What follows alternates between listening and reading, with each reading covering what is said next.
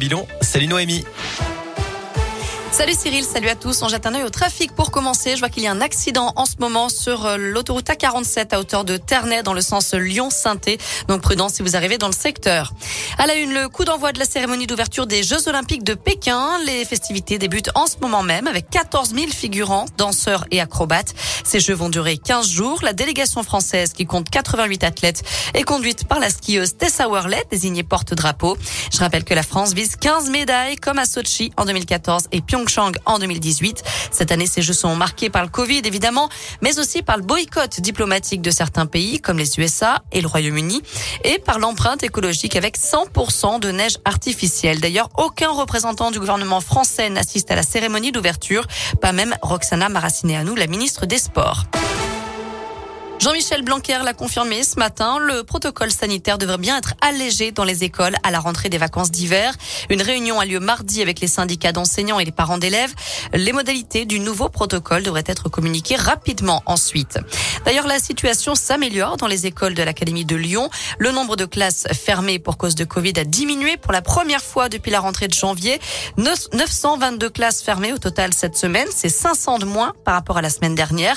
19 000 élèves ont été testés positifs sur les sept derniers jours. Et dans l'académie de Clermont, on compte 454 classes fermées cette semaine, 9700 cas de Covid détectés chez les élèves et 375 cas chez les personnels enseignants. Cinquième journée du procès de Nordal Lelandais aux assises de l'Isère. La cour se consacre aujourd'hui aux agressions sexuelles commises sur les deux petites cousines âgées de 4 à 6 ans et le même été que la disparition de Maëlys en 2017. Des agressions qui ont été filmées. Les parents des fillettes doivent témoigner aujourd'hui. En bref, cet accident spectaculaire ce matin à hauteur de Saint-Maurice de Lignon en direction du Puy-en-Velay. Une voiture est partie en tonneau. La conductrice âgée de 21 ans a été légèrement blessée et prise en charge à l'hôpital de Firmini. Dans le reste de l'actu en France, deux marins pêcheurs toujours portés disparus au large du Havre après le naufrage de leur bateau découvert hier soir. Un troisième homme présent à bord a été retrouvé inanimé, mais il est décédé durant son transfert à l'hôpital. L'équipage était parti à la pêche aux coquilles Saint-Jacques. Les suites de la crise en Ukraine, Emmanuel Macron se rendra en Russie lundi et en Ukraine le lendemain pour tenter d'assurer le rôle de médiateur.